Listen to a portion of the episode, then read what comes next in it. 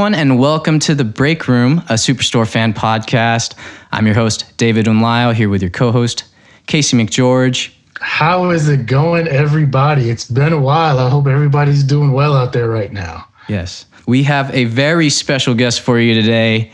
You may know him from his roles on iconic shows such as Curb Your Enthusiasm or Shameless, cultural mainstays like Grey's Anatomy and NCIS. You might even know him as Bruce Wayne's wine steward, but you probably know him best though as Sayid from NBC's hit comedy Superstore. Amir Korangy, everybody. Thank you for having me on, David and Casey. Thank you guys. Yeah, great to be here. How, how are you holding up and everything uh, during the uh, pandemic? and, and I'm holding up pretty well, thank you. I'm I'm doing the best I can. You know, the same as everybody else, really. You know, you, you just get creative, don't you? You you, you just you sit down and you think, okay, what what what, what now? What do I do today? But it's been uh, it, has been nice. I mean, I've, I've picked up a lot of stuff. You know, you you check your list of things that you couldn't get around to when you were so busy. So it's been great on that score, right? So right. I've been like learning other languages. I've been improving my guitar playing. I've oh, been, fantastic. you know, so all kinds of stuff, you know, just learning things and stuff. It's great. It's good. That's great. That's fantastic. They gotta write that into the into the show next year. That's gotta uh, I gotta get better. No, I'm not that good. Look, but I gotta get better. In case you didn't know, you are a fan favorite. Like the people oh, who are fans you. of Superstore absolutely right. love your character Sayid. Oh, that um, is so um, sweet. I, I, it's been really nice the support, and it's been very heartwarming. Thanks, guys. Yeah. So if if Sayid came out there next season playing a guitar in an episode, people would lose their minds. well, I had that. I had that, uh, didn't I? I had that, that blow up guitar with the uh, with the costume, with the whatever yes, it was. It was like yes. a Beatles costume. It was supposed to be like one of the Beatles, but nobody knew what it was. people were like, "Is that Roy Orbison?" they thought it was Roy Orbison. Some people actually, it looked like Roy Orbison a little bit more with the, with the goatee, of course. But okay, so here's a question. We I don't know if yeah. we asked. We had Colton Dunn on the podcast previously. Ah, he's a great did guy. You, did they did they kind of just assign you that costume? Costume or did you have oh yeah yeah yeah. or? Uh, no i mean the costumes they're great. I mean alex is great. She's the the, the costume lady ladies are wonderful there. Um, and uh, they are uh, no they they do a great job so i usually trust them. You know they, yeah of course they consult with you if you're okay with it if it's comfortable and you're okay with it. But you know usually you know, you trust their creative choices. I mean, the first one I had, season four, was uh, Lederhosen. it was a German Lederhosen for the uh, yeah, they, for the right. Halloween costume. I didn't have any in that episode. I didn't even have any lines. I think that particular episode. Uh, it's just a couple of appearances, a couple of scenes. But uh, then they went for this thing, so it was fun it was fun. The, the, their Halloween episodes, they've done really well with with the costumes and oh. that everyone's had. So I mean, Mateo's was unbelievable with the uh, the from the birds. yes, just, oh, yeah. just with the bird. Oh, I mean, when she came out in that on set, we all all our jaws just fell open. We were like, wow, this is incredible. Such a great I'll costume. I'll let you know this. Um, uh, as one of the hosts of the podcast, I have a Mateo hate meter every every episode. Uh, how much I hate the character of Mateo. But oh, no. give him credit where credit is due, and his his Halloween oh. costume was fantastic. Mm. Yeah, and, and, and, you know, done, he, I mean, he's done great stuff, but just the oh, way yeah. he is sometimes, like right, right, right. But Nico himself, I mean, he's he's, oh, no, he's no, no, a really lovely Nico guy. He's a lovely yeah. guy. He's a really nice guy. Yeah. So I'm glad you guys like the character. It's just great. That's, I'm, I'm glad that you like Sayid's character. That's great. That's very because uh, you don't know. You know, you you you make choices and you do these things and you have no idea. Because one of the greatest difficulties I've done a lot of theater, and the thing is, it's always easier when you do theater. You get immediate response because you they laugh. It's it's right. funny. So you know from one night to the next what's working, what's not working, right? Whereas when you do a sitcom without a live audience uh, and I did mom, so we had live audience, and I, you know, so you get it. They laugh. Okay, that worked. But nobody on set can laugh. You see, while we're filming, right. and there's no live audience, so right. you don't know at all if so, the timing, if the joke worked or not. You know, you just have to wait.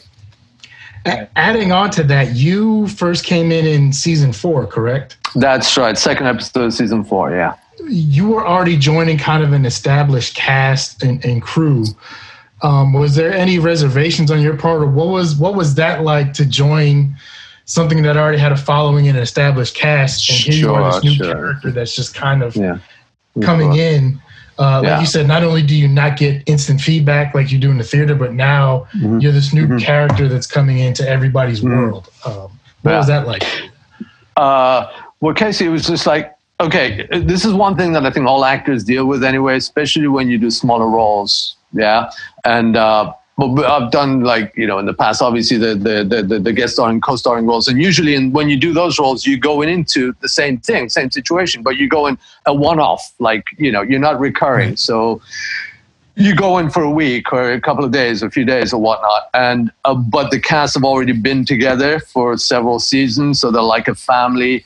Uh, and sometimes it's very difficult to kind of break into that mold. You know what I mean? Just kind of right. break into that clan, as it were. Because, you know, if you've been, but with Superstore, this is the brilliant thing with Superstore. They are so welcoming and wonderful. They were very sweet. They, they were completely welcoming, like day one. So I felt, uh, you know, of course, it's better apprehensive in the beginning. You always go and you think, okay, I didn't know how many recurring episodes are going to be. Is it possible recurring? So basically, after the first couple of episodes, I thought, okay, so this is going to continue for a while anyway. But they were wonderful. They were they're, they're so friendly, helpful. Uh, I remember the first day, actually, Kaliko and Kelly. Uh, they showed me all the ropes. Bless them. You know, I just happened to be sitting next to them the thing, and they, they showed me all the ropes. So that's where the catering is. That's where the craft services is. This is where this is. That's what happens there. And it was just, it just made me feel so much more comfortable after that. And interesting enough, I got to put in one of the questions I was telling you that somebody had asked already. Somebody said, What would you tell yourself day one of Superstore, knowing what you know now? Right? Uh, what would there you, you tell? Yeah, what would you tell yourself? And I thought, and I think it's sort of another rephrasing of the question that you had actually. But uh, I would just really tell was just relax they're a friendly bunch. This is a friendly set. so relax, chill. Yeah. Uh, so, you know, you do get because you do want to make a good impression. You don't want to you want to find out what the as it were, there's always a there's always a particular flavor and a particular atmosphere about each set and each production. You know, I've heard great things while I've been on set. Like I heard like Mad Men, apparently, because I've had friends that have been in it uh, you know, mm-hmm. uh, and uh, they were like, "Oh, it's wonderful, family. They're all friendly, and there are no egos." Apparently, they had a great time at Mad Men. Superstore had the same, but in terms of obviously totally different production, but mm-hmm. Uh, and as far as the atmosphere was concerned, it was the same thing. Everybody is very supportive, uh, and there are no egos, so that's great. Fantastic. How did you prepare for the role of Sayid? Uh, when I had to go for the audition, I had to go to the audition between two classes. I, I teach at the American Academy of Dramatic Arts, and I had a class, and then they, my agent called me and said, "You got an audition," uh, you know. So I think I had the sides. No, no, I think I had the sides the night before, literally the night before.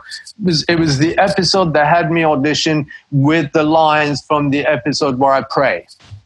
Okay. The prayer yeah. episode. Do you remember that one? Yeah. Mm-hmm. Yes, uh, you, you, and so, uh, you and America Ferrera were sharing the. That's right. I, uh, I I pump while he prays. yes, you know yes, it works. So I did. Uh, uh, I went between. I learned the lines overnight. When for the audition, made some decisions. I thought, okay, so this guy's got to do this. He's Muslim. He's got to pray. It's you know, I mean, the basics you pick up obviously, but you have to make some right. quick choices and it was lucky it, it, it worked. It, it, worked. I thought okay so he's getting annoyed because she's not she's interfering with his praying. And uh, they liked it and there it was. I got a call i think it was literally a day or so after said you got it. So so that was great. That was exciting. Let's let's go back a little bit. Um, what growing up like what inspired you personally to be an actor? Your inspirations? Ah, okay Good question, but I'll try and make the answer shortish. But uh, I, grew up uh, being encouraged to be a doctor. So I actually went to pre med, a couple of years of pre med as well. but I was taking all these other courses as well. I was trying, I was also, I was reading literature and plays, but I was, because the, the, the, the thing was that in my head from childhood that I've got to become a doctor. Then I was in, I was realizing I was spending more time reading plays and uh, you know just studying movies and and and and, and theater than doing the biology work. so uh, right. I ch- changed majors and um, quit and went into that, and uh, that was it. The rest is history. Uh, I did, you know, tiny little work. I wasn't really, you know, I wasn't one of those people that grows up as an actor wanting to be an actor. Nothing like that at all. Mm-hmm. Far from it.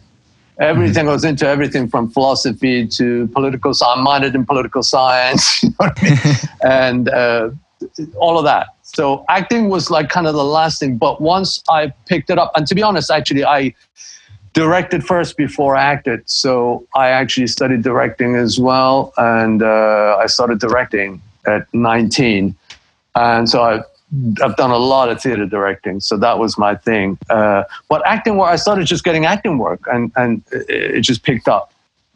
Great. Although to complete the answer to that, I um, I left acting when I was, you know, I lived in, I taught acting in London for about over 25 years, and uh, I quit uh, for 16 years because I was running a whole program, so I didn't act for 16 years. Uh, wow. I was directing and teaching.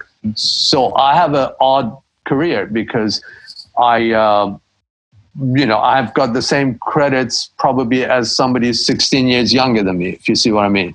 Mm-hmm. I missed yeah. out on 16 years of credits. Do, do you have a preference for theater or film since you've you have so much experience in both? I love uh, well, you know what? They're different. It's just you get a different satisfaction from each one. And I think I know people have preferences. I did to begin with, but I don't now. I they're all very different. I mean, film and television and theater, all three, fundamentally the same, but in terms of motor production, obviously, and some of the technical aspects are you know different. Theater, it's immediate gratification because you got the audience and you have a you have a certain degree of control when you're on there. Uh, film, you're totally at the uh, totally at the mercy of the film director because film is very much of a director's medium going back to the auteurs you know filmmaker auteurs who were film they would write the script and direct the film and kind of all of that mm-hmm. so it's very much an auteur medium still film for the most part and because there are a lot of single shots you know um, close-ups and single shots. The technique slightly different, uh, longer reactions, as it were. Maybe sometimes slower dialogue. Again, depends on the genre. You know, I'm not talking about action films. I'm talking about like maybe dramas, whatnot. Uh, so there's a whole different set of things that people have to deal with, and and and depending on the genre, you, you you know, of course, the scale of the production is huge. I mean, the Batman set or, or uh, Night of the Museum 3 and all of that stuff, being on those sets, was just like incredible, unbelievable. Television, um, faster, and directors are not necessarily as. Um, they don't always have the final cut and everything. You know, it's much more collaborative. They're not the artistic director as much. They are to a certain extent, but it's a little bit more formulaic. Uh, do, you, see what so, I mean? It's a little more formulaic, yeah. Correct me if I'm wrong, but the showrunner kind of has the final say with television. Yes, correct? they do. Yes, um, showrunners, showrunners, the, the hardest working ones on TV. Absolutely. I, I, I listened to the the Fake Doctors Real Friends podcast for Scrubs, and they mm-hmm. they talked about that. They kind of explained it that you know they have different directors that come in for almost mm-hmm. every episode, but ultimately mm-hmm. the showrunner yeah, they do. is yeah. the one who he's working like crazy, but then he's the one who's you know has the final cut and say. And Absolutely. Well, showrunners ultimately are responsible for the character and the tone of the series for its entire run, which is a huge responsibility because basically that means you're responsible for its popularity, you know, for its continued popularity and whatever the fans because uh, fans, as you know, fans get attached to certain themes and ideas and characters, and so you have to be very careful to maintain not only the standards but but uh, the continuity and, and and that emotional connection that the fans have got with the character, which has always been the case, and it's important. So showrunners are so crucial. Yeah, they maintain that. You see. Mm-hmm. Okay. Uh, Tell me if I'm blabbing on too much. Oh, no, no, please, no. no, no. Absolutely not. I, I, give long answers to short questions, so shut me up. I got nothing going on the rest of the day, so we're good. I don't know about DJ. I'm, I'm good. Oh, I'm great. Um, So if you couldn't act, would you still be teaching right now, or would you be? Could you see yourself well, ever still, doing? Uh, I've, I've, still been teaching while I was acting. I was I've been teaching past couple of years still at the American Academy while acting. So sometimes I'd be teaching and going to the Universal in the afternoon to film, and then back to teaching or something. Yeah, I've done that. I've been doing that, but at the moment I'm not. At the moment I'm not. I was up until the pandemic. Yeah. So, so Amir, um, San Diego Comic Con at home was today, and Superstore yeah. had a panel, a virtual right. panel. It was very fun. Yeah, yeah, it was great. Huh? Yeah. Lauren asked some of the main cast who would they uh, want to play if they could play another character on the show. Do you think? What do you? Who do you think you? If I had to play another character on the show? Yeah. Another character. Oh, good question. Oh my goodness. uh, uh, that is a tough question. Okay, if I had to play another character, because that makes it like, oh, which is my favorite character? Right. I don't have because I like all the characters, but let me let me let me quickly say. Well, my age, right? Uh, for my age, I could only do uh, Mark's character. You know, Glenn, because right. that's that's what I could do, right? Because I couldn't. Do you agree? Because I mean, with my age, if we're going to take age out of it, let's take age out of it. Yeah. Age, out of it. If you could take age out of it, which character would I want to play? I tell you what. Um, mm, sorry, I'll, I'll I'll get there in a second. This is a no tough worries. one. This that is, is tough, that is a tough one. Yeah, yeah. I can see you being a Brett too. I can see you filling in for. I was thinking that. I was thinking Brett, that. Yep. You know what I mean? Yep. Then, then I thought Brett is great. He's great. He's he's very funny. He's very funny. Uh, yeah, I think you know what. I think you said it. I think Brett. I'll go with Brett. Okay. Let's go with Brett. Thank you for saving me. I was gonna be. This is gonna be it. I was gonna be stumped by that question. I don't know. It just it just hit me like uh, other than the fact you wouldn't talk anymore because Brett's only said two words in the series. I was like, right. he's done some off the wall things, and I'm like, I, I, Oh, I can see him he's, he is, uh, he's so he's great. He's a great guy. We had a we we we're very we're very friendly and yeah, we get on really well. Yeah, I have uh, have some really nice conversations with him. It's great. Yeah, um, yeah, he's, he's he's great. He's got uh, you know a great sense of humor and uh, very very supportive. It says here you almost crashed a single engine plane when you were 18 years old. yeah. Okay. I'll uh, I'll uh, truncate a very long story for you. But uh, and and I will tell you ahead of time, it's a bit outrageous, but I swear it's the truth. Okay? I want outrageous. Word man. for word. Outrageous. Yeah. It's outrageous. Okay, I was uh, I, was in college at GW, George Washington University in DC, and I was uh, it was early morning. I think it was like I don't know, eight o'clock in the morning or something. It was early for me. It was a weekend, you know, eight o'clock, and I get a phone call, and this is I'm I'm going back to 1978, guys. Okay. 1978. I get a phone call on the uh, and it's a radio station, local radio station. It's a competition, and I'm half asleep, and it said, "We got three questions for you. If you answer them, you will win two thousand dollars worth of coupons." And I'm like, uh, "Okay," and and I answer them, and apparently I get them right. uh, I, I, didn't even know. I, apparently, I get them right. So, and I forget about it. I hang the phone up and I go back to sleep. Two weeks later, I get $2,000 worth of coupons, right? Amongst them, there are all these coupons for flight lessons at Dulles Airport, Dulles International Airport. oh, flight lessons. I know, right? So I'm like, hey, this is incredible. The rest were like the rest were, you know, lube job, get a lube job free, or go to this restaurant, get one free, that kind of stuff. You know, right. you always had to. Be, these were free. These were like flight lessons for free. Oh, this is great! It's fantastic, exciting. So I go to this place. I go, and it's just near Dulles Airport. Obviously, it uses some of the runways, but it's a little. It's almost like um, it's a really fly-by-night school. Okay, it's a cheap flight school. You do not want a cheap flight school. No. Okay.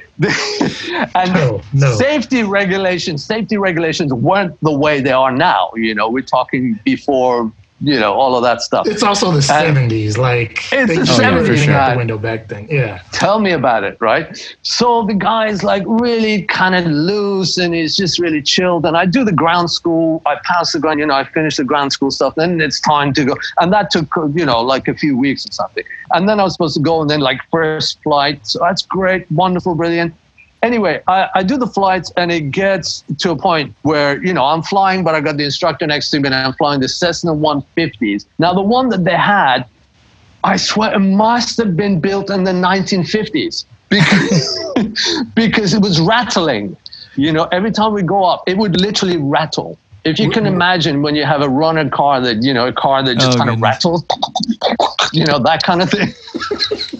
Were you flying one of the Wright brothers planes here or something? I, am telling you, it, it, it, was it was it felt like it. So, but it was rattling this thing, and I thought, and they're tiny. You know, they're so light and tiny. When you land, you carry them. You grab the wing and you pull the plane and you tie it up to the tarmac oh, because oh, wow. otherwise the wind can push it down tarmac, right? So they're very light aircraft, right? Anyway, so this one time, I go up with the instructor and um, he's telling me things to do, maneuvers and stuff. And one of the maneuvers is like uh, do a deep bank turn. Deep bank turn is basically you turn to the right, almost like that with the plane. You know, you go like that, and then you level off. So I said, okay, I do a deep bank turn. The door, his door. So imagine I'm like this. I'm on this side, driver's on that side, on the other side, on my right hand side, and the door flies open the door, his door flies open, oh and he's God. not wearing his seatbelt. Oh gosh. What? Yes. I'm telling you. So what happens is he falls out, but he grabs the door, which is open with one hand, the handle of the door, and the other hand. So his legs are hanging up three and a half thousand feet up in the air, and he's holding on to the door, and the other hand is holding on to his seat, but the rest of the body is outside the door, and I am frozen in a deep bank turn. So we're circling, and he's shouting and I'm frozen, just like frozen oh with fear because what I'm seeing is three and a half thousand feet and my instructor about to fall down and and I am not so good at landing yet. And also before uh, what I forgot to mention, the gyro, which helps with the landing, has broken oh in the plane. Oh my yeah? gosh. And we're about to run out of fuel because he hadn't checked it properly. So it's I'm like my mind is blown. I'm I'm like frozen and freaking out. Meanwhile, I'm swearing at him. I'm calling him every name under the sun. Right? I just I just thought, why didn't you do? Why didn't you put your seatbelt on? So, anyway, I somehow, by the grace of God, I just slowly leveled it off, very very slowly, and he gradually got back in. We had a silent moment for you know, but that's not the end Oh. That is not the end of that adventure. So he says, I'm saying, look, I'm done. Let's go land. Okay, okay, we go land. So we try and go land, and, and we're running out of fuel, right? So we're trying to land. There's a Concorde. Back then, Concorde used to still fly. A Concorde had landed on one of the runways, not very well, and had left uh, uh, track uh, tire tracks, track marks, uh, which I don't know for whatever reason that stopped uh, for for a few minutes they've stopped the landings until they get that off. Oh goodness. They give us finally permission to land, right? So I go to land. As I get closer a little bit, suddenly my instructor goes, "Pull up, pull up, pull up, pull up now, now, now, now, pull up now." And I'm freaking out. What? What? what okay. So I pull up, and I said, "What?" what, what? And I pull up. As I'm pulling up, I realize where he told why he told me to pull up. There's a wild turkey running down the middle of the runway. A wild turkey had got through the fences and is running down as I'm flying. I'm trying to land, and the turkey is trying to zigzag and dodge me as I'm trying to land, but it doesn't know which way to go. So I can't land on the turkey because these planes are light. Even oh if you land on a pigeon under the target, you could flip. Wow. So it's God. yeah, uh, they're very delicate. You know, yeah, literally. If you've got something the size of my fist under the tire, they're very delicate. You know, they're coming in at great speed, trying to land. If you land on that, it could just tip the balance, and the plane could tip. And but also, we're still running out of fuel. So. so next thing you know, we call the control tower. The jeep pulls over. We can see from above, and we're in hysterics now because it's all become too surreal. You know, we could die. if it runs out, we'll crash. And um, so the, the, jeep pulls over and the jeep is trying to chase this turkey down the runway in different places we can see this from above and this guy runs out of the jeep he's running the couple of guys running to grab this it's the most bizarre thing anyway finally that whole nightmare is over and uh, wow. we land and just about enough to spare i think another literally i think another five minutes we would have been five minutes, uh, I would have had to, we've had to glide or I don't know. We had to figure something out. We had to figure was something. This your out. last flight lesson? It would have been That was my last flight lesson. I did not fly again. It's still on my bucket list, but I never went back to it because that just did it for me. I was like, cannot do that. Cannot do that. that that'll do it. Yeah. that's the story of the crash, guys. wow, that is that's uh, I I yeah wow. I I never forget it. I, even when I tell this story, I get the sensation. You know, you get that. Uh, oh yeah. Butterflies in the stomach. You know, Cal. Goodness gracious. Oh wow. Anyway, that's oh. you had to ask, didn't you? So there you go. No, no, no. I, I know, like that. You're right. That did sound. That's that's amazing. Like so that guy must have had some upper body strength to be able to hold on like that and not fall out. Yeah, he did. He did. I'm telling you because I mean the the thing is those planes don't go that fast, right? Uh, like you know they really don't. 60 knots. Uh, the, nautical knots an hour and they take off and then you know they don't they fly fast but not that fast they're not like you know they're not a jet it's got one single engine propeller you know so it's not that fast. So that was lucky. But nevertheless, he, he did. He was holding on with two hands, three three and a half thousand feet up in the air, and I was whew. wow, wow, yeah, definitely understand why uh, you haven't gotten back in the cockpit yet. So, yeah, yeah no.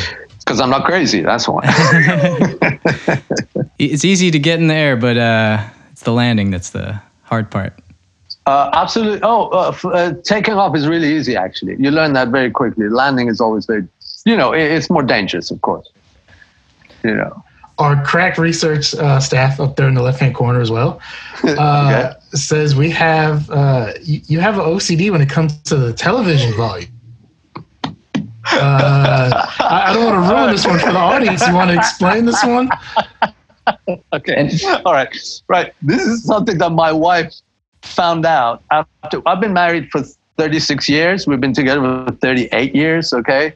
So, and she never knew until like two years ago that I had this OCD all the time.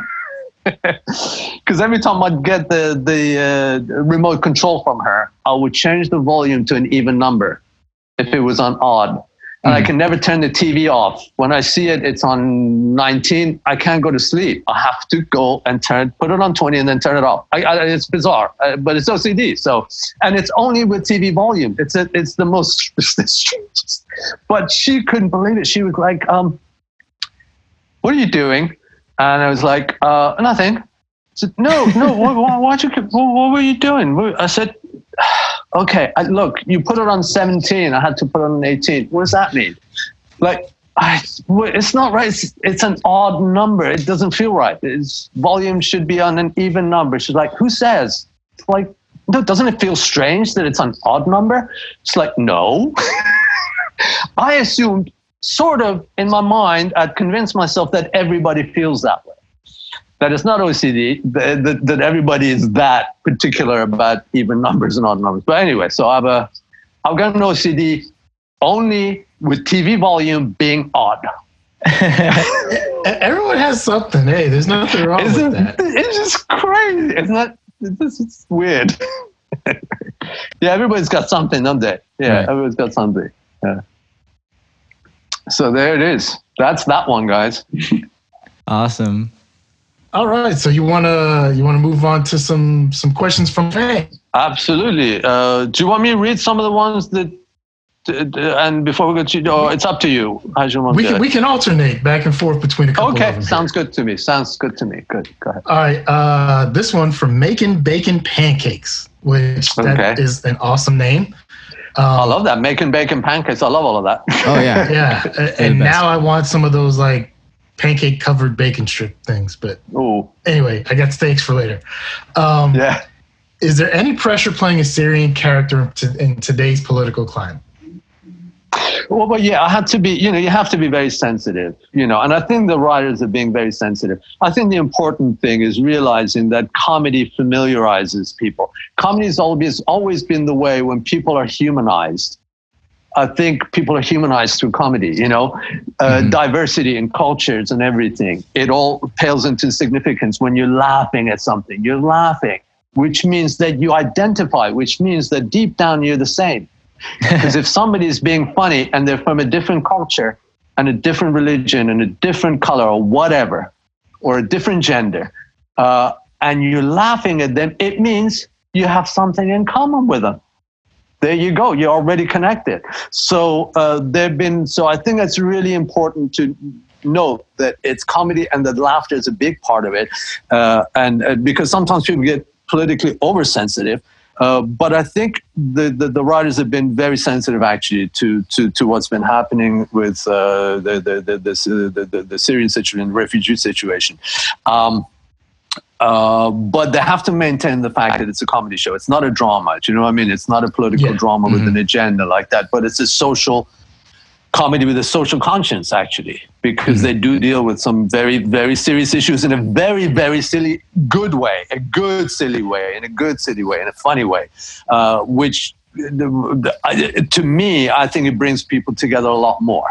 Um, so playing the Syrian refugee was uh, difficult. I'm originally I'm Persian, but I did study Arabic growing up. Uh, you know, uh, German, French, Arabic, Russian and I speak Persian as well. I speak Farsi fluently. I don't speak those languages a little bit, but you know, mm-hmm. it's minor conversational. You know, I got German one. That's French, it. But, and I don't even speak that one very well. but, but I speak fluent. I speak fluent Farsi and and Arabic. I can read and and write and and some of that stuff. You know. So anyway, but but you know, yes, I had to. I mean, I was familiar with the situation uh, in Syria. Um, but nevertheless, I did obviously did some more research of what's going on just to just so that I feel comfortable that I'm not gonna, you know, that I'm gonna remain um, basically uh, You're gonna do the loyal, loyal to the yeah, do the character justice. Yeah. So I hope I have. I don't know. I try. I, I, would. I think you have, and I. I mean, obviously, I'm not Syrian, right? So I can't speak to that personally. But um, one of the things I, I, brought up with DJ, you know, we're on the subreddit and there's a lot of things. I, I think you have because one of the things that a lot of fans were able to strike a tone with or, or were able to get behind, the end of season four when when Ice came for Mateo. Oh yeah. Uh, there was a scene where you had this binder of like every document imagine that you said you have with you to show like this, this is my this form and this is yeah. that form and this is this and that struck a chord with a lot of people who either said they know someone or for them that was something that they had as well under those circumstances. Yeah, just, whenever right. they go, that's right. like, hey, is my birth certificate, and this is this form, and my green card, and everything else. So, yeah, um, that's true.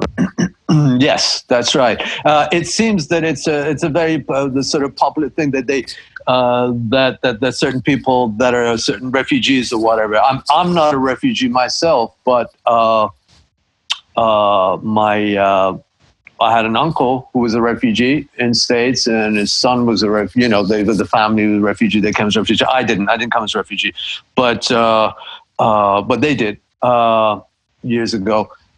I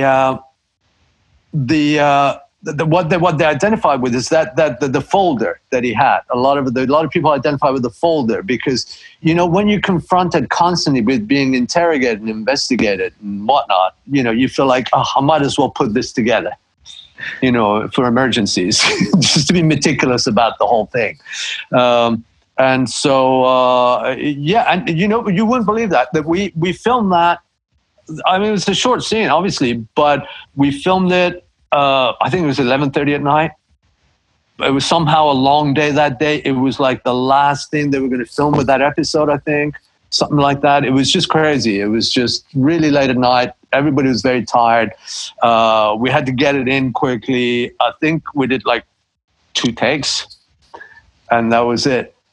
And that was just to do different angles. I think two or three takes. So that was that was lucky that that worked. To be honest, I didn't know. I was like, I hope this works because I think it's an important scene. I mean, the, the message. It, did. it resonated with a lot of people. And so um, I was so pleased that it worked because honestly, you just don't know. You think I'm just gonna have to do this now. So that was good. Yeah, we almost didn't. We almost didn't shoot that scene. That almost we're going to uh, because we're running out of time. Oh wow! Oh wow! Oh yeah! Oh yeah! Oh yeah! Yeah. We had like honestly, it was just like it was the end of the day. They almost decided not to shoot. In fact, I think they said maybe they won't, and somehow the scene prior to that finished just a little bit earlier enough for us to be able to shoot that. I'm glad they did. We're all glad they I did. I know. So am I. So am I. Yeah. What, yeah. What do you got for your uh, fan questions there, Amir? Oh yeah. Okay. Uh, it says. Uh, uh, here we go. With uh, what's been your favorite project outside of Superstore?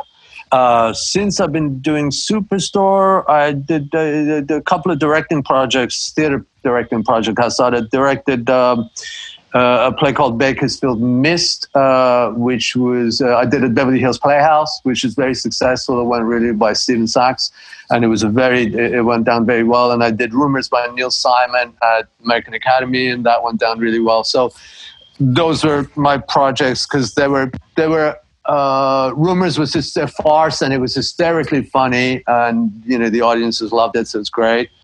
Packed houses, and then uh, same thing with uh, Bakersfield Mist, which had humor but I had poignancy to it. Great, great story. So those are my favorite projects.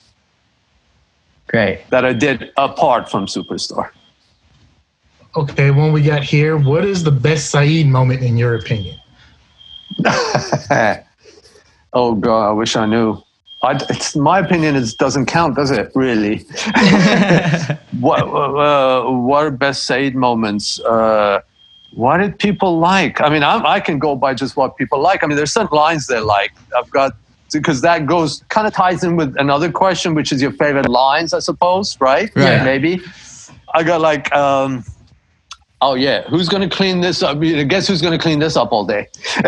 which was when right, uh, yeah. Marcus uh, is being. Oh yeah, that was great. When Amy disappoints Marcus, I kind of like that uh, I like that line basically a lot. I mean, I like the writers are great. So uh, uh there's another one. It says, Sandra, I'm going to slice you to pieces. Uh, and then I follow it up with, uh, Can I have a smoothie, please? Yes. There's there's that. Yeah, because it's uh, Sandra, I'm going to slice you to pieces. Can I have a smoothie, please?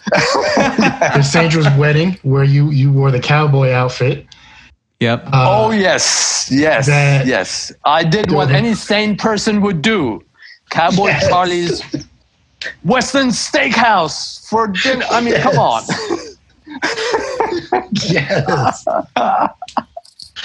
oh, and this is the thing what makes me laugh because Sayid tries so desperately to assimilate. You know, he wants to he wants to be part of it. You know, I mean? he wants to be accepted, and and it's a it's a sad fact about a lot of the um, it's an unfortunate sad, sad fact about a lot of refugees and a lot of um, issues to do with diversity, which I think is going to change because for years people would change their own character and culture and personality uh, to assimilate. And I think you can assimilate without having to do that.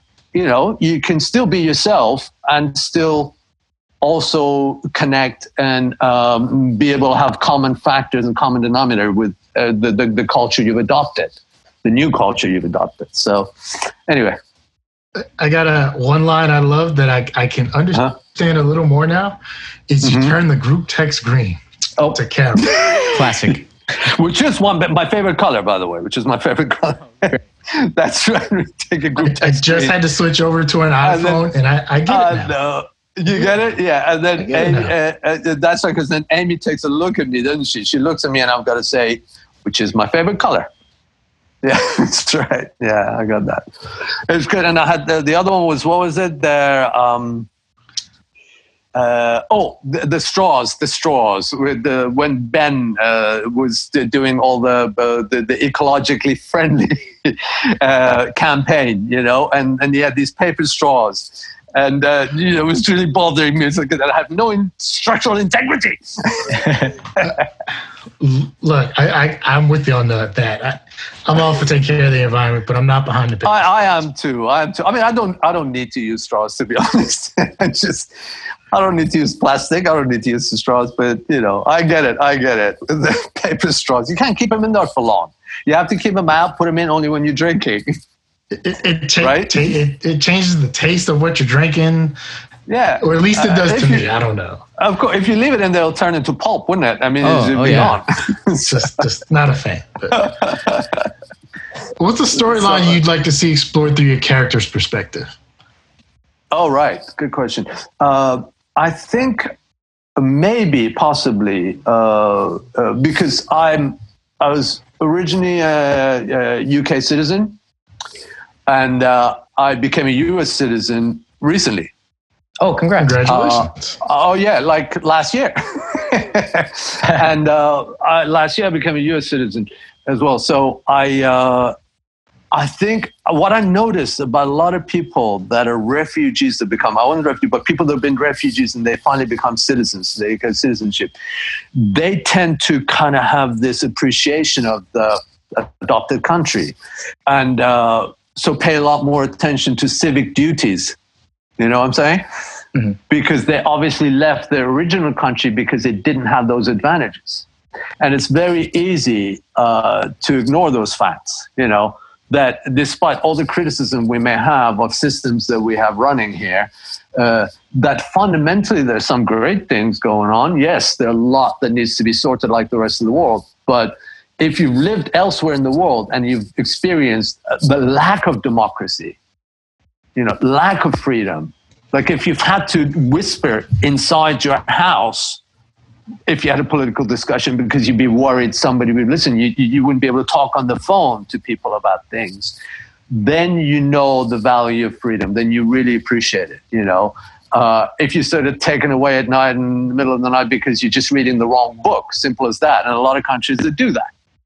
Somebody sees you reading the wrong book during the day, somebody will come and take you away at night yes. break into your house and take it away. Politically, they're very serious. So, so because I became citizen, I realized that you can, you know, uh, you can contribute a lot more. You have to, you should, you've adopted it.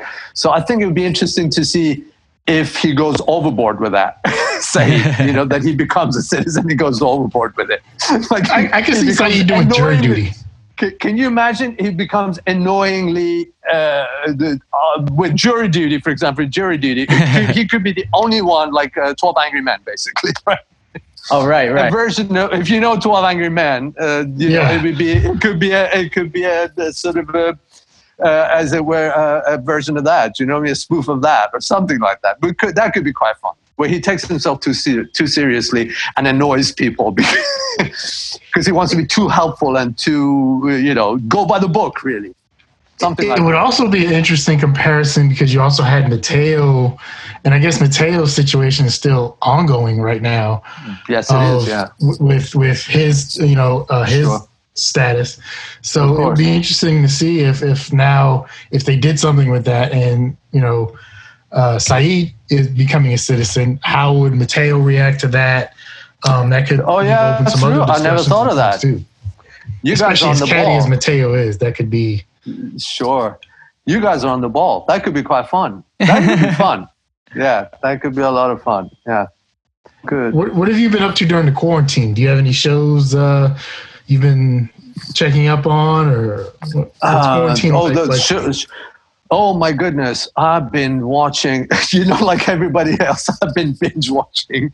And uh, as I said, I've been learning other stuff, but binge watching and reading. You know, I read, uh, but but the shows uh, that I've been, what you're talking about the shows, TV shows that I've been seeing or whatever, like that. Is that what you're yeah, talking about? Yeah. Uh, um, let me see. I saw. I hadn't seen the the politician. I found that funny and interesting. Have you seen it? The series Politician. It's very good. Oh yeah, it's a good one. Um, well, I enjoyed it anyway. I thought it was fun.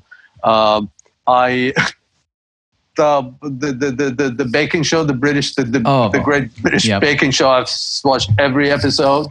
And what's funny is that I don't have sugar.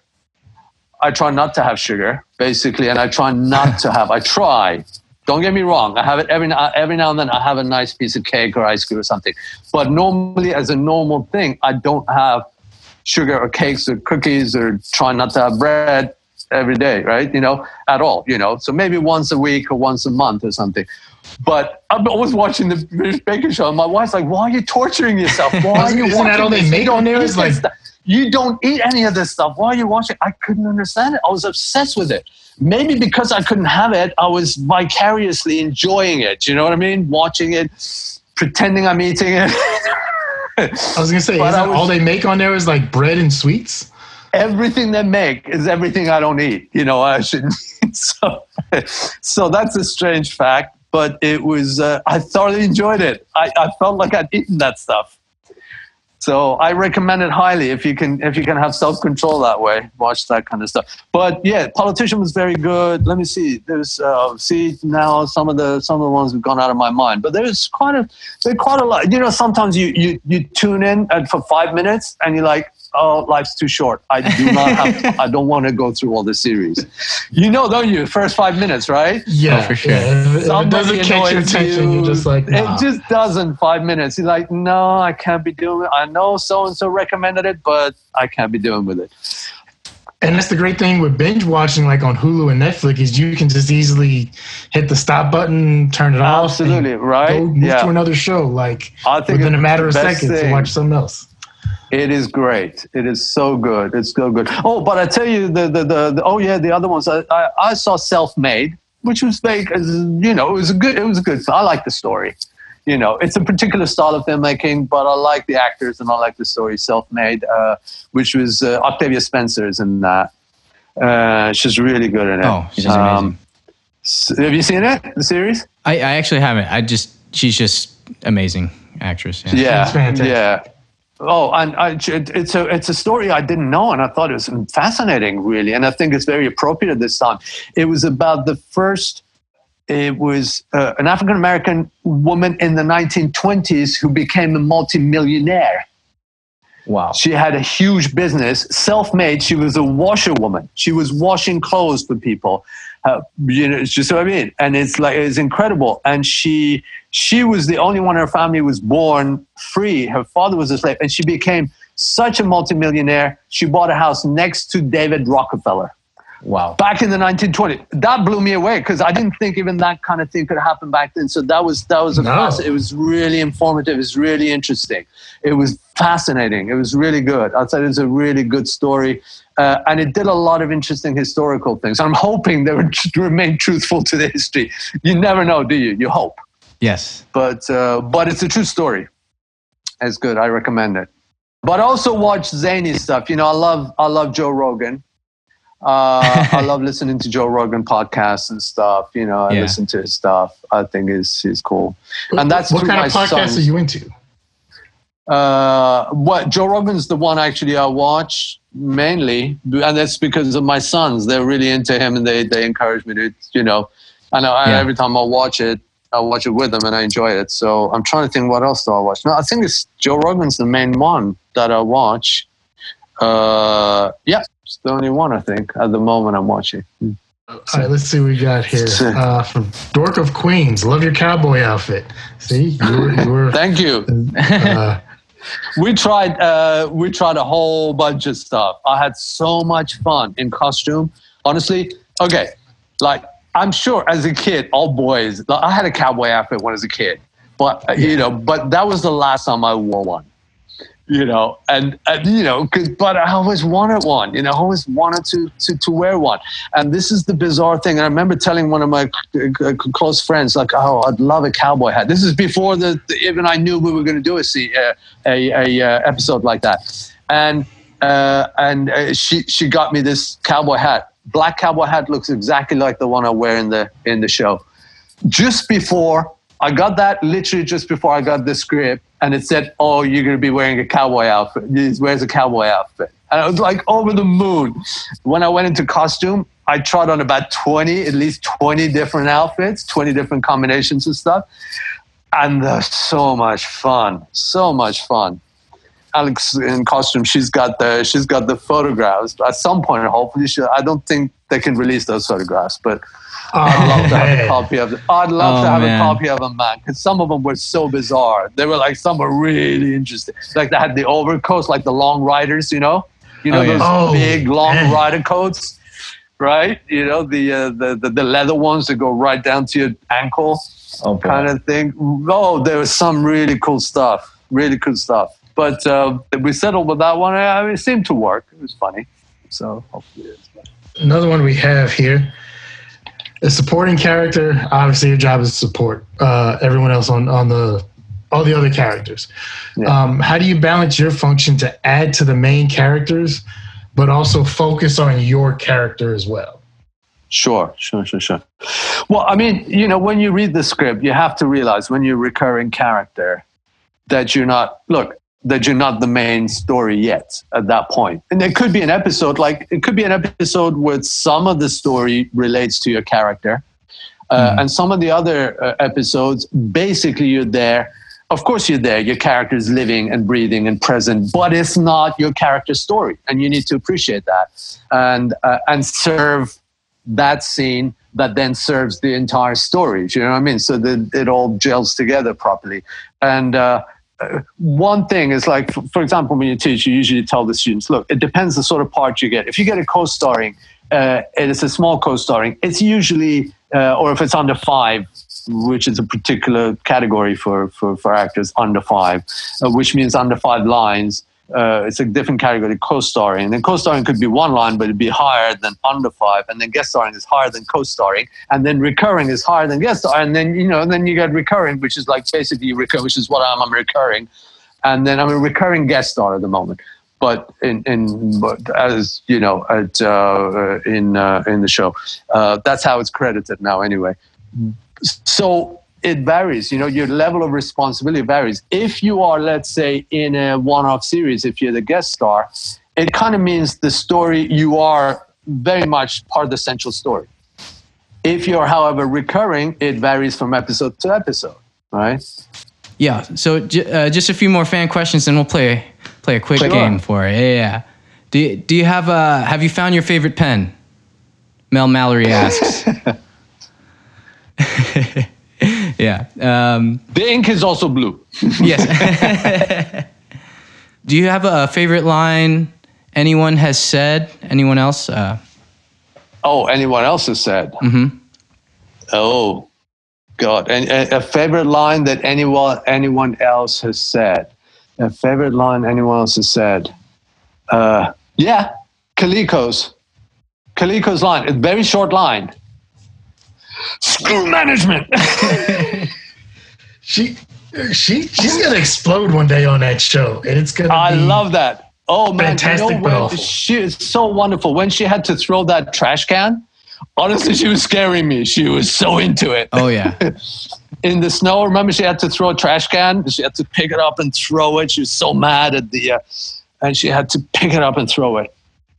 Oh, I tell you what, you might find this interesting because sometimes we mess up lines, obviously. And the one time I remember that I messed up bad and everybody cracked up, but I didn't know I'd messed up, is when we go into the break room and everything is messed up. Remember the other, the rival store right. had, had come and destroyed the, the break room, whatever. So I go in and uh, my line was, um, uh, uh, look what they've done to our break. Look what they did to the break room, or something like that. Like, look what they've done to our break room. And I went, look what they did.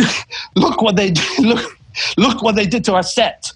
I literally said, look what they did to our set.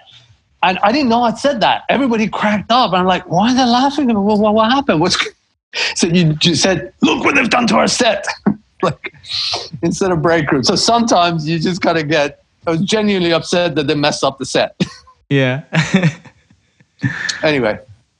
Fantastic. So um, when we interview a cast member, we always end with the a name association game. We uh, we say the name of uh, one of the cast members, and then you just kind of say the first thing that comes to your head. Okay, is that okay? Yes. All right. Okay. Here we go. Colton Dunn. Uh, smart, supportive. Word. One word. Yeah, yeah. Just a couple. Just quick. Yep. Yeah. Nico Santos. Sweet, friendly. Lauren Ash. Brilliant, uh, confident, bold. Kaliko Kauahi. Oh, great friend, uh, salt to the earth. Mark McKinney. Uh, an intelligent artist practitioner. America Ferrera. Supportive leader. Linda Porter.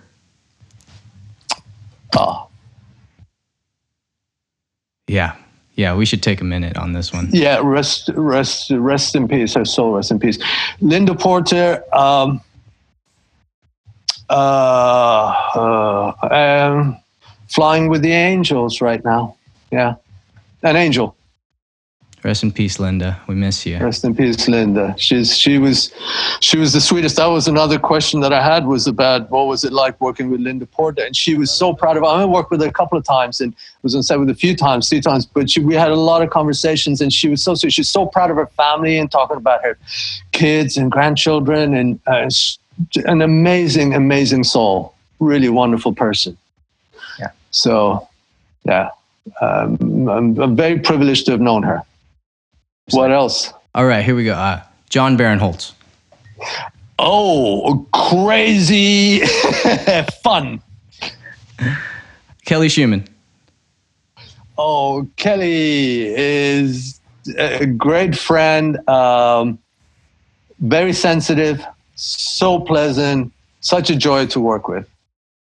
And Ben Feldman. Oh, Ben Feldman. Ben, uh, Ben and I lived uh, the, the, the, same. Uh, literally, he knows where I lived when I was 18. He remembers the area. Um, ben is brilliant, great director, great actor, uh, uh, intense. and helpful, intense yeah. and helpful, intense in a good way.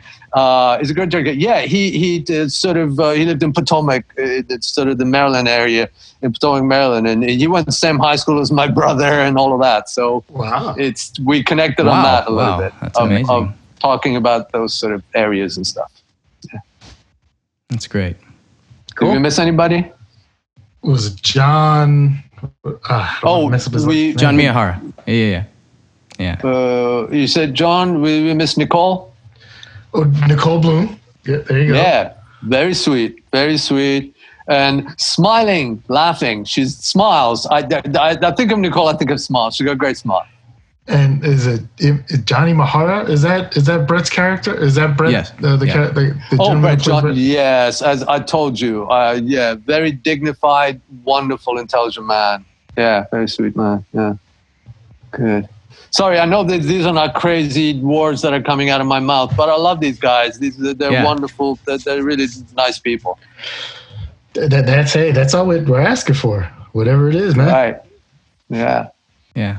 Good. Guys, this has been really a lot of fun. Thank you so How much. We doing? We're almost coming to the end. Yeah, no, this is yeah, this is our this is where we part ways. We just want to say thank you so much for uh, joining us in the break room.